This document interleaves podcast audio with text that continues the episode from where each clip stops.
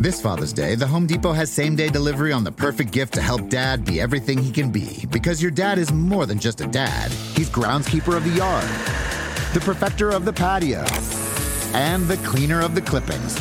Let the Home Depot help power dad's doing with the convenience and gas like power of Milwaukee cordless outdoor tools. Plus, get up to $150 off select Milwaukee tools. For everything dad is, find the perfect gift at the Home Depot. How doers get more done. Order select and stock items by 4 p.m. subject to availability.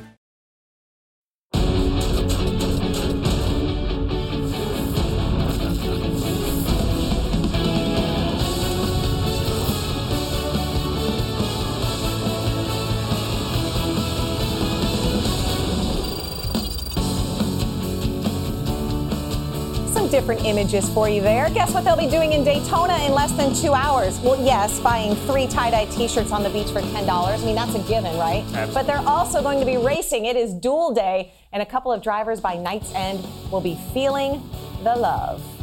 Hello and welcome to the debut of NASCAR America's Motorsports Hour. This is the show with a little bit of everything. Yes, we'll talk NASCAR, but if you want IndyCar or Supercross, well then this is the place for you. And in this place today, Steve Letarte and AJ Allmendinger. Okay, I'm going to put you guys on the spot right away. Did you get Trish and Tara something nice for Valentine's Day? All taken care of. I did that Good right man. away. Good man. Uh, well, my wife has woken up in a motorhome in Daytona for the last 20 years, so I'm off the hook. Basically, a cup of tea. Anything and, is a Yeah. cup of tea and there were smiles. Yeah. Nice. well, our NBC Charlotte studio is our home base, but we're going to join our friends Marty Snyder and Jeff Burton down in Daytona throughout the show today. So let's go right down there, guys. How you doing? Can We're you lovely, hear us? Krista. Of course, Okay. it was sunny and beautiful earlier. I can hear you. Yes, I can hear you. Yeah, it's a, although there's a band playing right here in Truck Series practice, just a very loud band playing right here. It was sunny and beautiful all day long. Now it's cloudy, but we're getting ready for the dual sign. A very big night, Jeff. And I want to ask you something because Alex Bowman, William Byron, they got the they got the front row locked in last Sunday.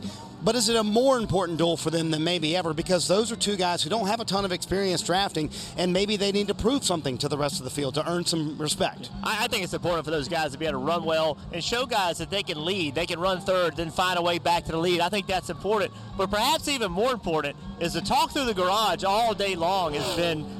A lot of people think those guys have their cars trimmed out big time, Yeah, right, and they right. don't think if they get back into third or fourth or fifth, their cars are going to drive well. So not only are they going to be learning something themselves, but they're going to be teaching everybody else for the Daytona 500 how trimmed out your cars can be because these guys, now, it might be just because they beat them in qualifying Yeah, they're right, trying right, to say, well, you know, they're, they're better because they can't race. It may be that, but there's a lot of thought down here that they do not have cars that are going to drive good enough back in traffic. Is tonight maybe more valuable than folks think just to learn something for Sunday? Because and people forget they haven't really drafted with the Daytona Yeah. 500 cars. I think it's huge. You got to remember, there's some rule changes this year. I know that this is a lot like Talladega as far as the engine, but the rear end rules are completely different. When I talk to the drivers, they say they drive different. There was a lot of concern about how the cars drove at Talladega because the way the rear ends were underneath the cars. They've taken that away, and I think this is a great chance to learn how your car is going to drive in the 500. Think about it like this. What other race all year long do you get to run a race a few days prior to the real event. And and it, you know, you, I heard early in the week people talking about maybe not even running. You know, you have a spot in the 500. Don't take a chance of damaging your car. That is not a recipe for winning the Daytona 500. You got to do everything you can to win the 500. You can learn tonight to help you get done what you need to get done on Sunday. All right, our guy Parker Kligerman racing against Ryan Truex tonight, and and I thought it was funny what Parker said to us on the show yesterday. He said, "I'm not really nervous, and I'm wondering if I should be a little more nervous than I actually am." What do you think chances are Parker gets it done? He's obviously a very good restrictor plate racer, having won Truck Series before at a restrictor plate track. he's got his work cut out for him. He's got to do, you know, he's got to do some really good stuff, and he's got to have a, he's got have some help too. Parker's one of four people, one of four, two of the four people are going to go home. He's one in that group, so he's got to do good work tonight. He's going to have to race hard. He's going to have to be aggressive. He's going to have to get up and push the issue. He's going to have to force the issue, and I'm telling you, for years. We've come to the Daytona 500 with people going home. I've been in that situation. I know AJ Allmendinger's been in that situation where you had to race your way in in the 150s. And I am telling you, it is stressful. It, I don't know when Parker said he wasn't stressed out, maybe wasn't. I don't know how that was. But for me, when qualifying got done and I knew I wasn't fast enough to be locked in, I was nervous all the way up until the 150s. And uh, it, it gets worse when you get ready to get in the car. Now, once you get in the car and you fire that thing up, then you you get mission you know you, you get mission locked. And then as the race changes, you've got to adjust to what you got to do based on what the situation is around you. Look for Parker to be really aggressive. He's going to have to be to get in. And it's a little more complex than Parker versus Ryan Truex, yeah. isn't it? I mean, there's a little bit more involved here. You didn't tell me there was math involved. I don't like math. Uh, but yes, you know, because of you know the top 30 to top 38 are all locked in based on the qualifying the front the front, first two positions, and then all the all the rest of them are all based on charters. Then it goes on finishing position. Then it goes on speed. So Parker could actually finish in front of Truex, but still not make this mm. race. So he's got his work cut out for him. He's up for it though. Yeah, he's a, he's a good race car driver, really good plate racer. So he's up for it. Krista, that's why you have Steve there with you because he can figure out all the math and all the scenarios tonight for the duels. Yeah, you guys said math. AJ and I both shook our heads no. Steve got out his calculator and started getting to work. of course, they, they do duel tonight at 7 p.m. on FS1. And don't forget, the 61st running of the Daytona 500 is this Sunday on Fox. And we're going to go back to the guys in a little bit. But AJ, exactly what Jeff was talking about. You've been in that position before. How far into your stomach does that pit sit watching those duel races when you know your, your starting position depends on it? I want to know how Parker basically decided that he's not nervous because I can tell you from the moment that I would qualify Sunday and knew I wasn't in on speed, I was sick all the way until Thursday. And that was just the, the nerves. The first two years I did it, there was over 60 cars. So there was so much going on. The third year that I did it with Petty Motorsports, I had five races lined up for that year, the beginning of the year. I wasn't locked in. Raced my way in, and that turned into where I almost won the Daytona 500, finished third. That kicked off another three races for me after that, and then I just kind of turned that into the rest of the season. So one race, the Daytona 500, made my season, and honestly, maybe made my career because if I didn't keep that job, I don't know if I would have had another ride in NASCAR. So it's a huge thing for those really six drivers. We know two of them are locked in, but for those four drivers that have to race their way in, they're nervous. And if you look at those four teams that they're on, those guys, Brendan Gaughan, Joey Gase, Parker Kligerman, and Ryan Truex, they're all small teams. So this could make their whole season.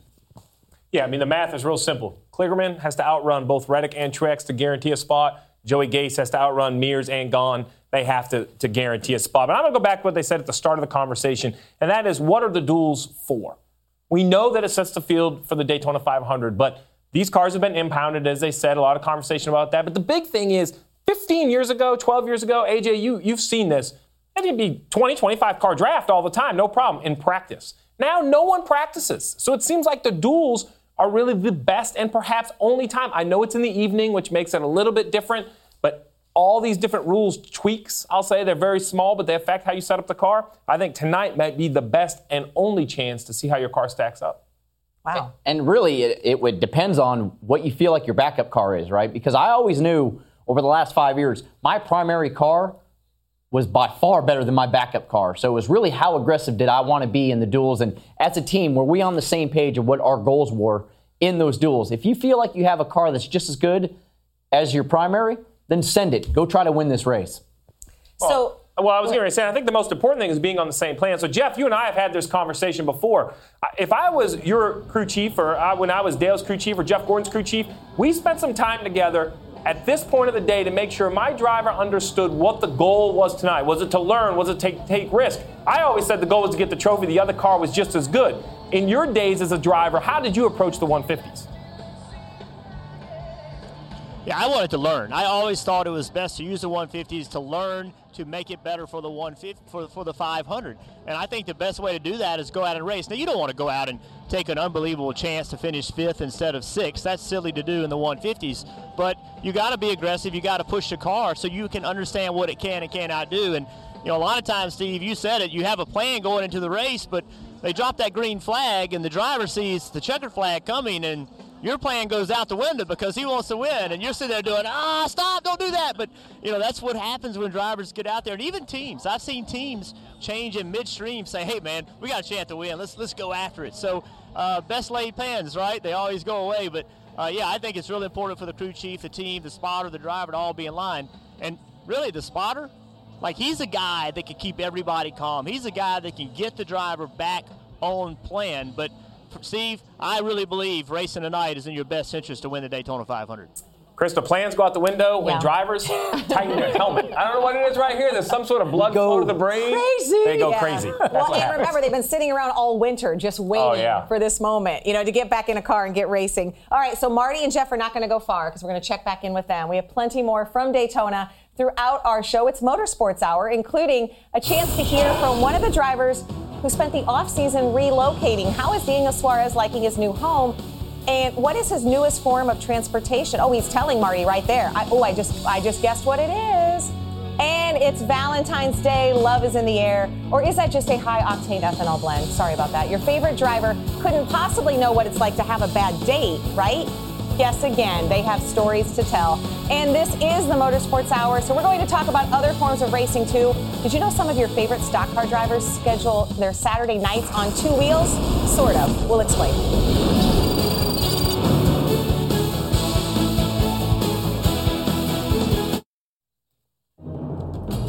You ready to ride? Toothless and Hiccup are back for their third and final chapter of their epic adventure. Jay Baruchel and America Ferrera star in DreamWorks Animation's How to Train Your Dragon: The Hidden World. It's flying into theaters February 22nd. And if you know those movies, then you know Toothless is a night furry dragon, night fury dragon, one of the fastest in the skies. NASCAR's best will push 200 miles per hour tonight at Daytona. Of course, they prefer to stay on the ground. That's true, right? Yeah. Yeah, for sure. As we enter the 2019 season, several Cup Series veterans are in new rides, including past series champions Kurt Busch and Martin Truex Jr. Also getting a fresh start, Daniel Suarez. He's replaced Busch at Stewart Haas Racing, hopes to live up to high expectations.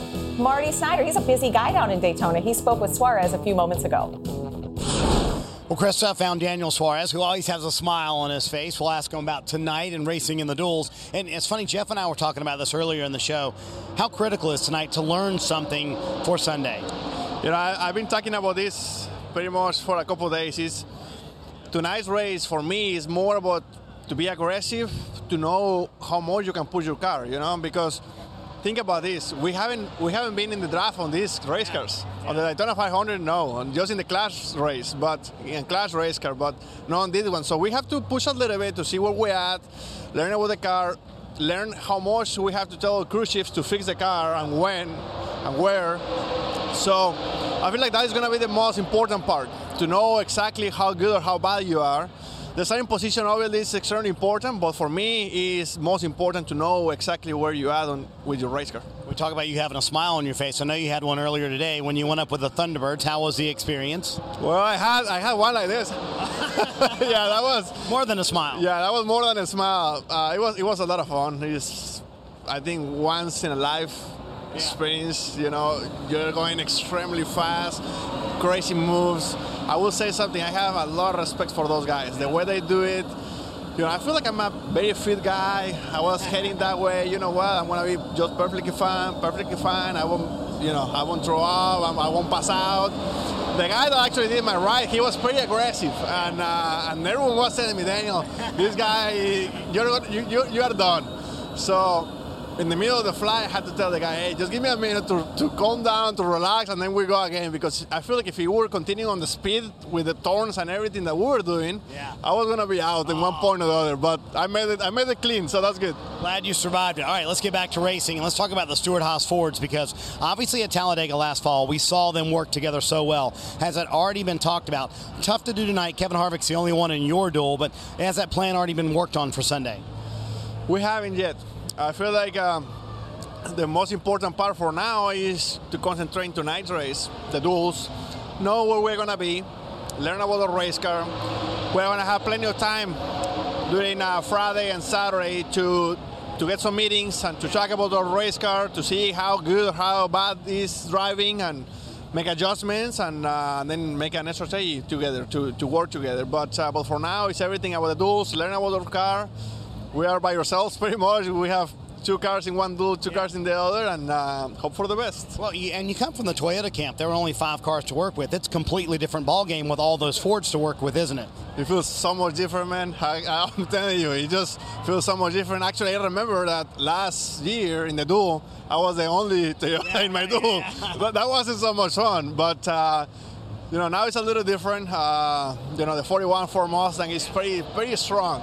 At least, at least the, the car I had in the class was I was impressed. So I said, my, I said to Billy in my crew ship, I said, hey Billy, we can have a, a, a car just just like the class. We're gonna be just fine. So uh, I'm, I'm, extremely excited. I can't wait for tonight's race and uh, let's go out there to have some fun. And he starts 11th in duel number one, Krista, which many people think that duel is the toughest one out there. Can't wait to watch it. It's coming up uh, in just uh, a couple of hours. So tonight they duel at Daytona, but it's also Valentine's Day, a celebration of love. But even for big time race car drivers, things don't always smell sweet. Literally. Coming up, NASCAR drivers share dating moments they wish they could forget. Worst date? Mm-hmm. um, so. What do I do with hot wax everywhere? I felt so good after doing it. good for you. I'm probably sharing too much. This is way more than I thought was going to be here. Thank you for that honesty.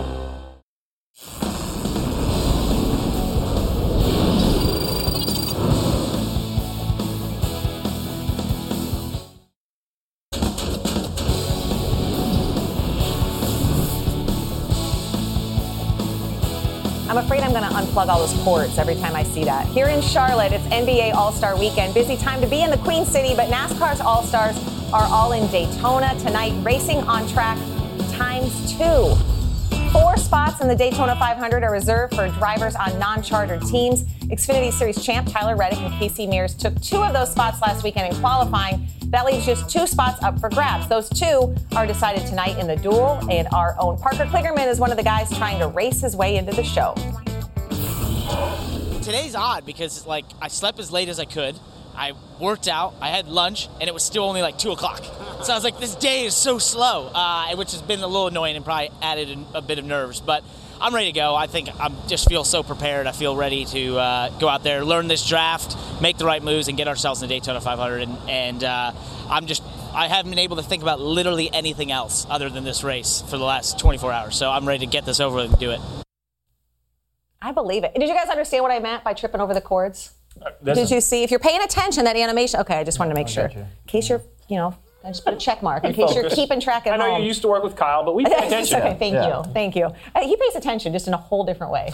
okay, so what will we see tonight? We just heard from Parker. Obviously, he's trying to avoid the heartbreak, but what kind of racing are we going to see? Tonight? I think that's the big question. In the clash, we saw uh, it get single file around the top. I do expect to see that some tonight. Um, I just think guys want to safely get to the point on old tires where they can then see how good their car is. The best way to do that single file. I also think some of that phenomena, phenomenon, yeah, I got it yeah, yeah, happens when teammates are up front. When that second place car doesn't want to pass the leader, it drags it to the top. The concern I have for someone like Parker is everyone in the race is racing to learn about their car and try to win the race, except for these other three guys. They're going to try to make the race.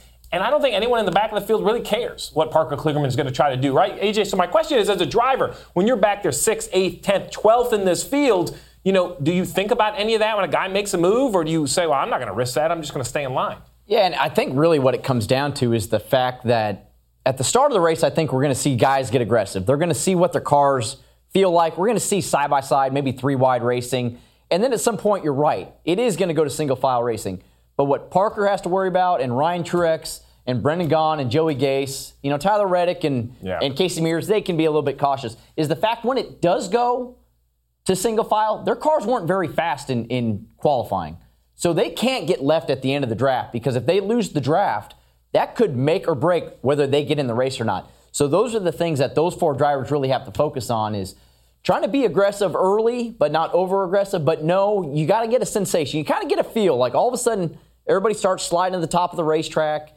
There's a couple of cars that get hung out. You can't be those cars that get hung out because say either Parker or Ryan, one of them gets hung out and they lose the draft, and the other one doesn't, right. it's just made their race that much easier to get in, especially if a caution doesn't happen. And then with five to go, I think you see everybody get aggressive because at the end of the line, there's still a trophy, and they're still driving into victory lane at Daytona International Speedway. All right, so on the spot, everybody has a favorite. Are you a first duel or a second duel guy? Which would you rather be in? Uh, first. I hated, I ah, hated uh, okay, sitting there you. watching this, the, the, the, first duel and then having that just build up. I'm, like Parker said, I've been get ready all day. Yeah, that's right. I'm just a, get it out of the way. Yeah, I'm a first duel guy too. Run the first duel. Nerve wracking, no matter what. Oh my goodness. For a driver not making the field for the Daytona 500, about as bad as it gets. But for those of you who maybe don't know what it's like to drive a race car for a living. How could we put a bad day into perspective? Well, last year, Rutledge Wood sat down with drivers in uncomfortable chairs. This year, he invites them to his basement, Awkward. That's Awkward. Since it's Valentine's Day, Rut asked your favorite NASCAR drivers about their worst date ever.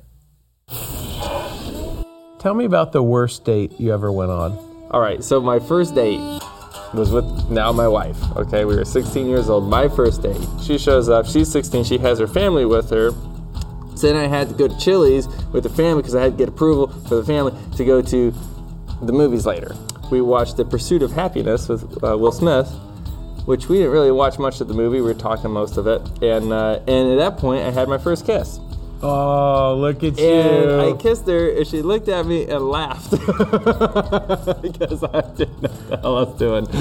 And that was, uh, and the rest is history. Look at us now. Dude, good for Look you. at us now. High school prom, uh, my sophomore year, and there was a girl that I really wanted to take, and I kind of kept pressing her, and she was just kind of kept putting it off. Finally, yeah, I got her to give in. So we go there anyway, and you could just tell she really wasn't that interested. And then it gets down toward the end of the night, and it's like, so I see her, and she's with my best friend, and she's dancing with him, and I say, hey, what's what's up? Like, she's like, well, I'll be honest with you, I really wanted him to ask me to the prom, but he didn't, so I just went with you, and so that stunk. There was a, a particular female uh, that wanted to go to a regional baseball game, and uh, she, I was like, "Well, you know, I'll get the tickets, meet you there," and uh, she was like, "No, I'll get the tickets." You know, it was in her hometown. I was like, "Okay, maybe she knows somebody, you know, whatever." Instead of meeting me prior to the game, I like got the email with the ticket. So, come to find out, uh, I watched like half the game by myself. Luckily, she showed up, but that had potential to be the top of the list. There, she I mean, that's still pretty bad though. right, because then you feel like, well, Yeah. Did you just want me to go watch? You wanted me to go watch this baseball game by myself, which I did. Because you said I'll be there. Great ball game. I bet it was. It was. Caitlin, when she was pregnant with Owen, um, yeah, she's going through the whole morning sickness stuff. So we go to the casino there. It's got this steakhouse in it, and you know we're sitting at the table. We just ordered our dinner, and like she's sitting there, and you can see like she's starting to get sick. She's just like, and then like grabs her napkin and like throws up over the napkin, under the napkin, on her lap. So it's like the table is full of puke. And you know, this is before I like made a lot of money, so like an expensive steak, like I'm gonna sit there and eat this steak. It was disgusting, but I ate a good steak. Well, I wouldn't call it a date. It was me and some buddies. This girl had been messaging us, um, and like, oh, we're gonna have some people over for the Super Bowl. See if she wants to come. Her picture was not exactly her. Janet Jackson, girl got out of the car looking like Freddie Jackson. yeah, yeah. I think we'd call that catfish. Yeah, before like it was like really a thing. Tried to take this girl out, and my car broke down. But we're not far from her house, and she's like, uh, "My dad can uh, help pick me you." up? Yeah. And then the dad's like, "Oh man, I thought you were a car guy." I'm like, "Eh, yeah." Mm-hmm. I got a fake phone called one time. You know what that is? No. Like we're out on the date and she faked the phone call. I was like, I gotta go. I'm like, just tell me you got to go. Tell me you're not having a good time. I was having a great time. It was fine. And I knew it was fake. like, you know when it's fake. It's like, what are the odds of someone calling you half an hour into this and with something so urgent that you have to leave? And I stayed. I had dinner. It was great by myself. You stayed? Yeah, I'm not gonna leave. We already sat down. Good for you. Yeah, thanks, That's- man. So, two things. There's a lot of things. One, I think I see why Blaney and Chase get along so well because he watched the whole baseball game without his date, and Blaney wasn't going to leave dinner. And two, I've had some bad dates, but there's not a chance I'm going to sit down and tell Rutledge on or off camera. That was my thought. Is these guys are telling Rut everything. Hey, I'm just hats off to Kyle Larson. I mean, man wants a steak. man wants a steak. I He's going to eat a steak. you know. Like, I'm sure his wife is very happy that he told that story now. Oh yeah, Caitlin's not yeah. we'll make sure we Yeah. get a good cut for Yeah. that, and uh, we'll get that. Uh, Yeah. Out so, in the and that's world. what we have to look forward to this season is conversations like that in Rut's basement. Who knew? Now all sorts of topics. Now I feel like I feel bad that I badmouthed the basement. You know, I mean, it was Rutledge's basement. I didn't think anything good could happen there, but I'm gonna give an A plus. You know, no one can sit back in a chair and look like he's doing nothing and yet do something quite like mm-hmm. Rutledge Wood. Is it the deer tapestry behind the drivers or the transistor radio sitting? What, what is the best prop of? Maybe that's a conversation to have Well, I think we got uh, we got to see more of it. We got to see more of Rut's bass. Oh, as long as he doesn't sing karaoke, because we had that during the IMSA race, and that was not good. No. It didn't work. No, It didn't you, work. you like karaoke? Yeah, just Not, like that. Not like that. All right. Hey, let me give you a little TV rookie help. If you see on your schedule anything with Rutledge, be prepared for some odd questions. Coming up, hey, you ready to trade fenders for open wheels? Four wheels for two. Yes, the show is called NASCAR America, but it's the Motorsports Hour. Second in popularity, by the way, only to Happy Hour. That's official. So we're going to shift gears and talk about other forms of racing. We'll tell you why Supercross is hotter than ever, and teenagers are turning heads in IndyCar. That's coming up next.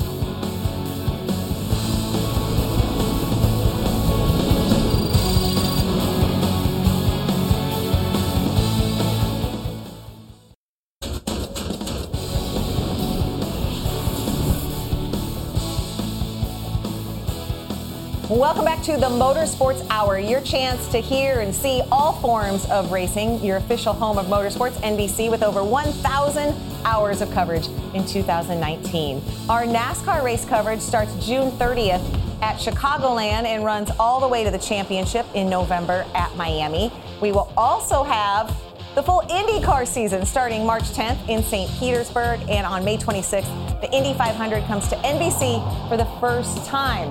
Okay, IMSA started its season last month with the Rolex 24 at Daytona. We were there and we are still drying out, but it was awesome. They're back March 16th in the 12 hours of Sebring.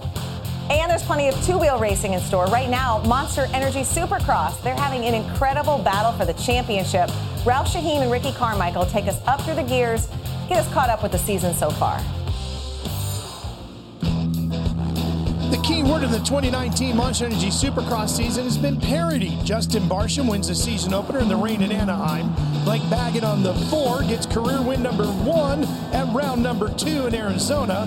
Then number three, Eli Tomac paddles his way through the mud to win in San Diego for his first of the season. The only rider to win more than one is number two, Cooper Webb. And he's actually won three times, including this past weekend in the frigid temperatures in Minneapolis, Minnesota. And Ricky Carmichael, you've said the Webb Wagon is the one that we should all be jumping on. The Webb wagon is rolling, and I was the first guy to jump on it. No one else wanted to come with me, but he has established his himself as the guy in this series, even though he's not in the even though he's not leading the series. Well, what's he doing so different this year than in years past? Well, he changed team to the Red Bull KTM. He's got a whole new training regimen, and I think that's been a key change for Cooper Webb. And look at his results. The guy's been the only guy to win multiple times this year, and he's going to keep it rolling as we go to the next few races. We have two factory riders in Ken Roczen for Honda and Marvin Musquin, Cooper's teammate at Red Bull KTM. They haven't won yet, but they're both within striking distance of the championship. How important is it that they win and win soon? Yeah, they got to crack crack off a win here pretty soon, Marvin or Ken. I don't know. I, I th- you know what? I think that Marvin Musquin's going to get a win first. I really believe that. He's been consistently fast, and I just feel that Ken has been in the position where he's been eh, able to win a race, and he hasn't been able to do that. So I'm, I'm going with Marvin Musquin. Now, what's wrong with Roczen then? He's just he, he just isn't able to close it. He's been in a position a couple times this year. One at Anaheim uh, during the Triple Crown, he wasn't able to seal the deal, and then last weekend in San Diego, he wasn't able to seal seal the deal. He crashed like the first lap, and then let Marvin Musquin go by him uh, right at the end. You just can't make those kind of mistakes, and I just he just can't close it. But he is the points leader, and he'll have the red plate as we go on to Texas. You can see how tight it is, though. Roczen, Webb, Tomac, Musquin, only two points separating these four riders. It's been an incredible battle so far with six races in the books, and we now go to round seven, home of the Dallas Cowboys. AT&T Stadium down there in Arlington, Texas, Saturday night, live on NBCSN, 8.30 p.m. Eastern. Okay, so if you're a new Supercross fan or maybe don't follow it, here's why you should. Because in the NASCAR garage, they all do. I remember I used to cover Supercross, and they would all every week they'd be like, "Hey, what happened last week?" or "That happened." I mean, they all follow it. Yeah, and it, you know, for me, I mean, that was that was the form of racing I wanted to go do. I started off in BMX bicycles when I was five years old, and Supercross was always my favorite form of racing. About eight years old, I said, "I'm I'm ready to do this on a motorcycle." My mom said, "Yeah." That's not happening. was so, the end of your but Supercross it's career? Always been my favorite type of racing. I mean, Saturday night, NBCSN. That's pretty much it's a lock. That's where I'm going to be. Yeah, it's an awesome show. And, and again, because what, what Ralph and Ricky were talking about, you know, in years past, you kind of had like the big three of NASCAR. You know, you had Ricky Carmichael or Chad Reed or even recently Ryan Dungey. You don't have that right now. There's sort of so much parity, it seems like, in the season. Yeah, and it's you know Supercross. uh, You always usually you get you know a few winners early on in the season, but you get two or three standout riders that just tend to dominate the season, and, and by mid-season on, they usually are the runaway points leaders. But as we see right now, you know Cooper Webb was a guy over the last couple seasons. He's been injured.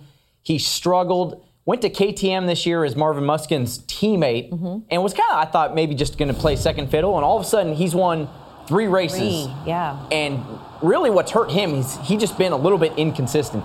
Eli Tomac is a guy that probably got the most raw speed out of everybody, but his is all based on starts. If he struggles on starts, he has a bad main. So he's been inconsistent. And then you get Ken Roczen and Marvin Musquin. They haven't won yet, but they're really consistent. And I think Ken Roczen, especially, he's had two just horrific injuries over the last two seasons that he's coming back from. He just hasn't got over that hump. He's had chances to win races, but he makes a mistake or gets past with a couple to go. I really feel like if he wins a race, all of a sudden that's just kind of get the burden off the shoulders, and all of a sudden he's going to start to dominate. But right now, as we saw in the points, four riders separated by two points. There's really no standout. It's uh, every weekend is a, a new race, new exciting format. So it's uh, I'm looking forward to it. I'm glad you mentioned Ken Roczen because, yeah, I mean, crazy, freakish, like really severe injuries, but yet here he is back and he's been on the podium. I mean, he's he's so close right now. And do you feel like if he, if or when he gets that win, it's sort of the floodgates open? Yeah, because up until his his injury two years ago, I mean, he was by far the guy Oh, with the most raw speed. this. one here, he gets his arm stuck in the spokes. yeah, this is just- the one. Didn't he almost just- have to have his arm Yeah, it- it's so what he's come back from. Right. I can't even understand and fathom what he's had to deal with injury wise.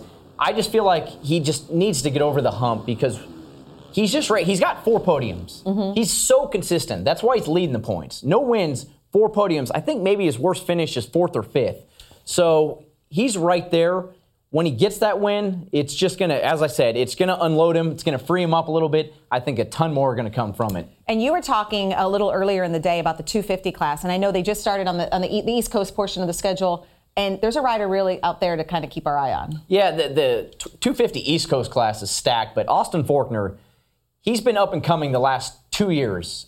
He's won a race, kind of just didn't have the consistency. He had that young rider mentality. He was either kind of checkers or wreckers. Yeah. Well, he went last weekend in Minneapolis and just dominated the race. So I really look forward to him over the rest of the season. On the West Coast side, Adam Cianciarulo, which is semi quasi his teammate at uh, Pro Circuit Kawasaki, he's been dominating on, on that side of it. Same deal. He's either won or fallen down, but those two guys for, for that team right now are, are uh, young stars for the future. And now we know why we can't do conference calls on Saturday nights because AJ's watching Supercross. Now we know. Spring training isn't just for baseball. IndyCar had its own version this week, and 18 year old rookie Colton Herta turned a lot of heads. We're going to hear from him next. Plus, Steve, yes, Steve is still here. He's not really working that hard. Oh, yes, he is. He's going to explain why that isn't your everyday milk bottle.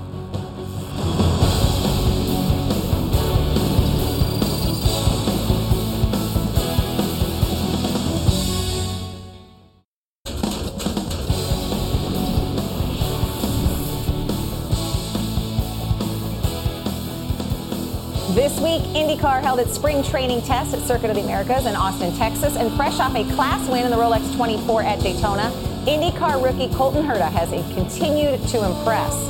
Look at that. Leigh Diffey caught up with the 18 year old sensation.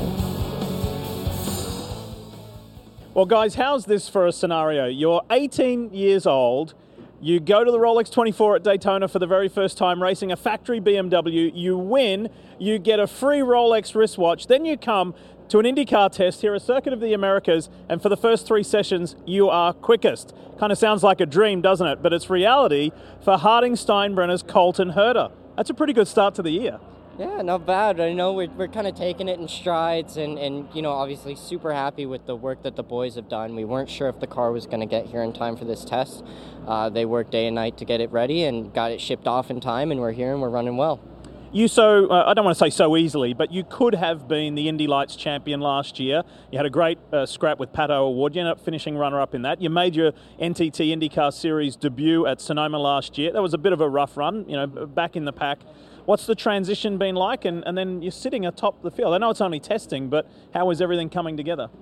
Yeah, I think, you know, based on Sonoma, I kind of knew what to expect from the car. Obviously, Sonoma's no easy track to jump into an Indy car, but coming into this race uh, test, we kind of knew what to expect. I knew what to expect from the car, having driven it before, and that was a big game changer. Um, a lot more runoff, a lot more area for mistake, unlike Sonoma, so you can be a bit more bold, and uh, that's kind of what I've been trying.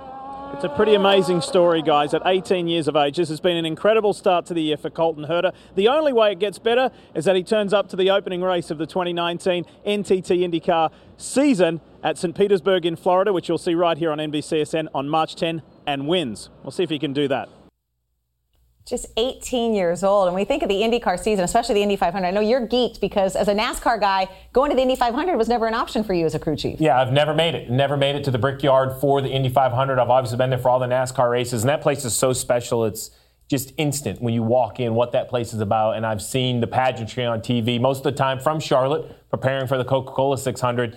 That I am super excited. Not only is it back on NBC, but I'm going to be up there think I'm going to drag my old buddy Dale, Ju- Dale Jr. up there. We got to go to the Rolex this year. So, um, as a motorsports fan, I'm now a big fan that NBC yeah. has all these different series because I get to see them all. Well, and storylines to watch. I know there's a ton of them in IndyCar, but really, there's, I guess, if you're going to watch one guy, who is it? Yeah, it's Scott Dixon. I mean, this, and if we're equating it to NASCAR, he's the Jimmie Johnson of IndyCar. He's got five championships, and the way he goes about it, he just does it quiet.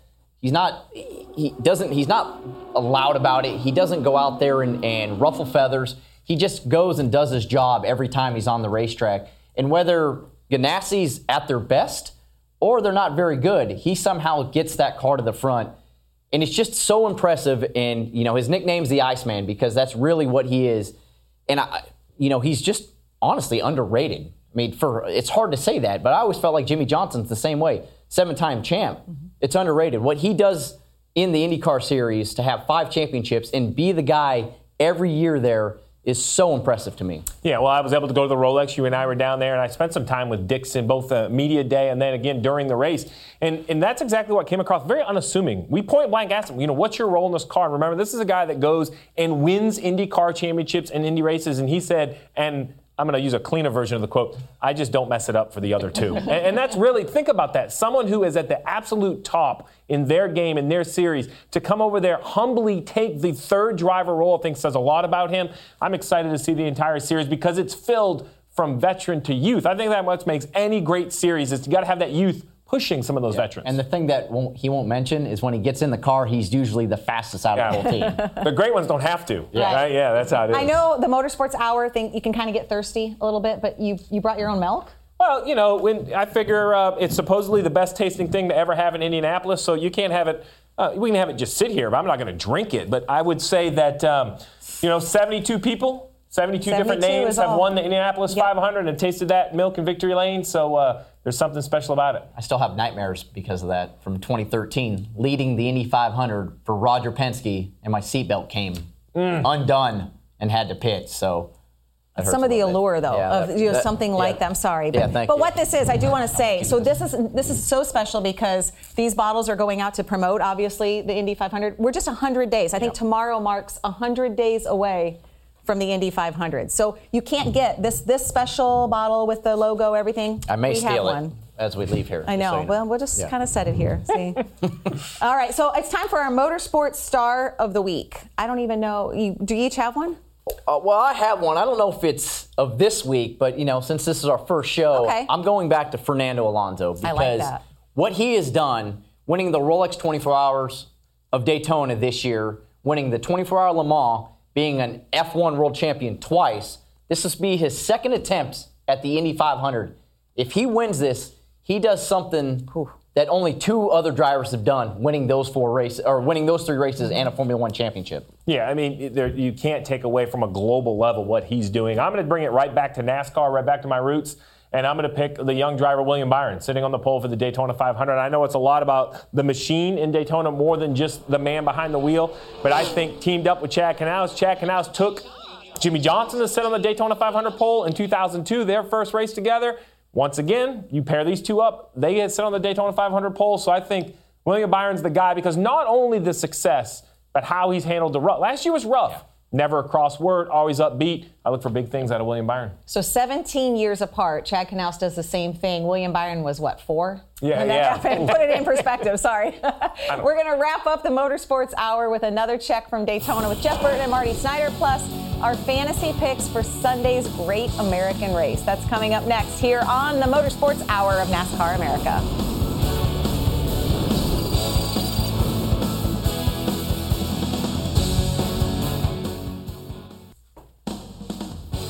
In just three days, we will know who joins the legends who have won the Daytona 500, including Richard Petty with a record seven victories, and Benny Parsons, who won in 1975. We mention them because last month, some of the King and BP's most meaningful cars rolled onto the auction block as Mecum Auctions held its annual meet in Kissimmee, Florida.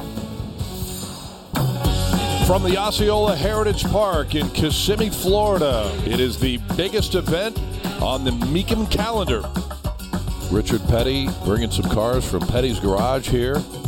And this one is the 2018 Camaro Super Sport with the proceeds from this car going to benefit Victory Junction. Victory Junction is a camp that we founded after Adam's accident for children with chronic and life threatening diseases, free of charge to all children and their parents.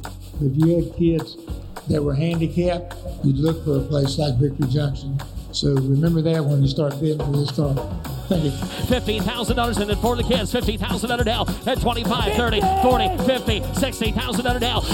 Well, the uh, bid at 50 grand at no reserve. I got 55.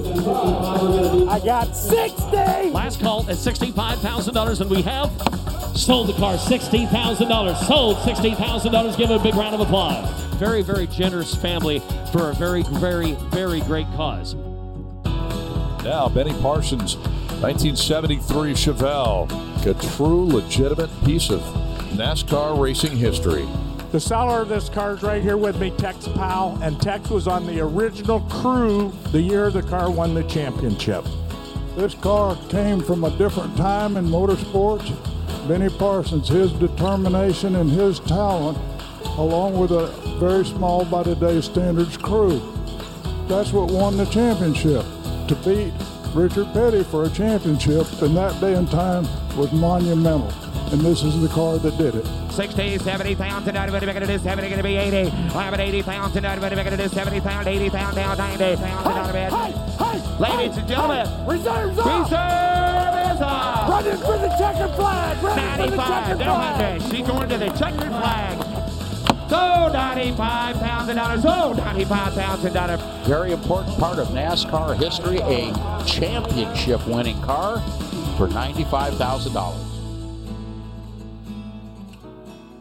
Very cool. You know, going back to Victory Junction, the 25th annual Kyle Petty Charity Ride is just a few months away. Seeing that just reminds you of all the special things that, that the NASCAR community does. And next up for Mecum, by the way, March 14th through 17th in Phoenix. That same weekend, IMSA hits Sebring. American Flat Track Riders will be in Daytona busy weekend. But speaking of Daytona, it's about to get really busy there. Less than an hour till duel number one. Let's head back down I 95 to check in with Marty and Jeff one more time. You guys made a wardrobe change. You noticed the wardrobe change, Krista. Yes, the energy picking up, the temperature dropping. And I want to mention the weather, Jeff, because it's talking about being 80 on Sunday. How much is the weather a factor at this racetrack? Well, I think it's huge. You heard Steve talk about earlier in the in the show that teams don't go out and run in big packs anymore. So tonight's the night, but it's going to be 80 on Sunday. The weather's going to be completely different. The cars are going to drive way better tonight than they're going to drive on Sunday. If, if handling's going to matter, and everybody seems to think it is, you're not going to learn as much tonight as you hoped you would. You know, one thing we saw at Talladega last fall was the Fords work so well together. They have 14 in the field on Sunday. And Martin Truex Jr. told me yesterday that's not talked about enough about how big of an advantage that is for Ford. Do you agree with that? No. And here's why. Okay. Well, uh, so listen. Stewart-Haas dominated Talladega. There were four cars that drove away from the field, not 14. So I've heard that argument made a lot this week about there's so many Fords, but there were four that dominated that race. It wasn't all the Fords. So I think Stewart-Haas had the, the dominance.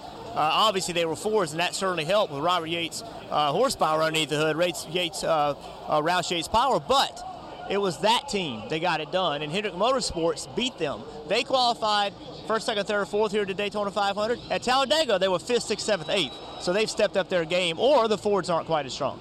All right, real quick, you got a pick for the Daytona 500? Oh, uh, I'd like to watch this race, but you're not gonna let me. I, uh, Jimmie Johnson, man, that that the uh, his look in his eyes after that race, race on Sunday told me he's here to win. He got mad last year. Yeah. He's coming. Yeah, I go Jimmie Johnson. I'm going to go Brad Keselowski. I think you still got to be aggressive, Krista, and be up front to be able to win this race. All right, two strong picks. Thank you very much, guys. Of course, the duels tonight coming up in just a few minutes, 7 p.m. on FS1, the Daytona 500 Sunday on Fox. And after tonight, a lot easier to, to set your fantasy teams at NASCAR.com slash fantasy. Go ahead and join the NBC Sports League. You can compete against these guys. AJ, your first time, right, in the fantasy league? This is my first time. Here's your so, picks. You know, I try to go off of who's going to be strong in Daytona. I like think that. It's those guys right there, Steve. Going right, way out on on a a limb, I see.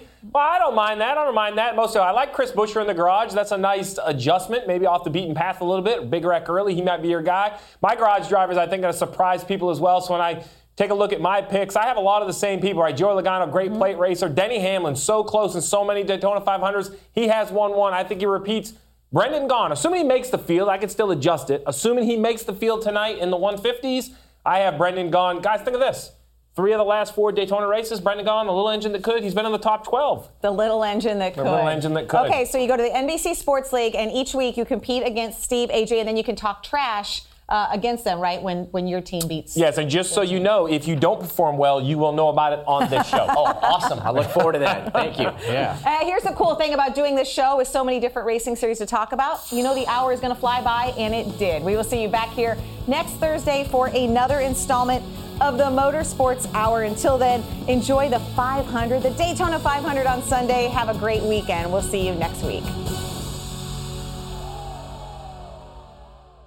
This Father's Day, the Home Depot has same day delivery on the perfect gift to help dad be everything he can be. Because your dad is more than just a dad, he's groundskeeper of the yard, the perfecter of the patio, and the cleaner of the clippings. Let the Home Depot help power dad's doing with the convenience and gas like power of Milwaukee cordless outdoor tools. Plus, get up to $150 off select Milwaukee tools. For everything dad is, find the perfect gift at the Home Depot. How doers get more done. Order select in stock items by 4 p.m., subject to availability.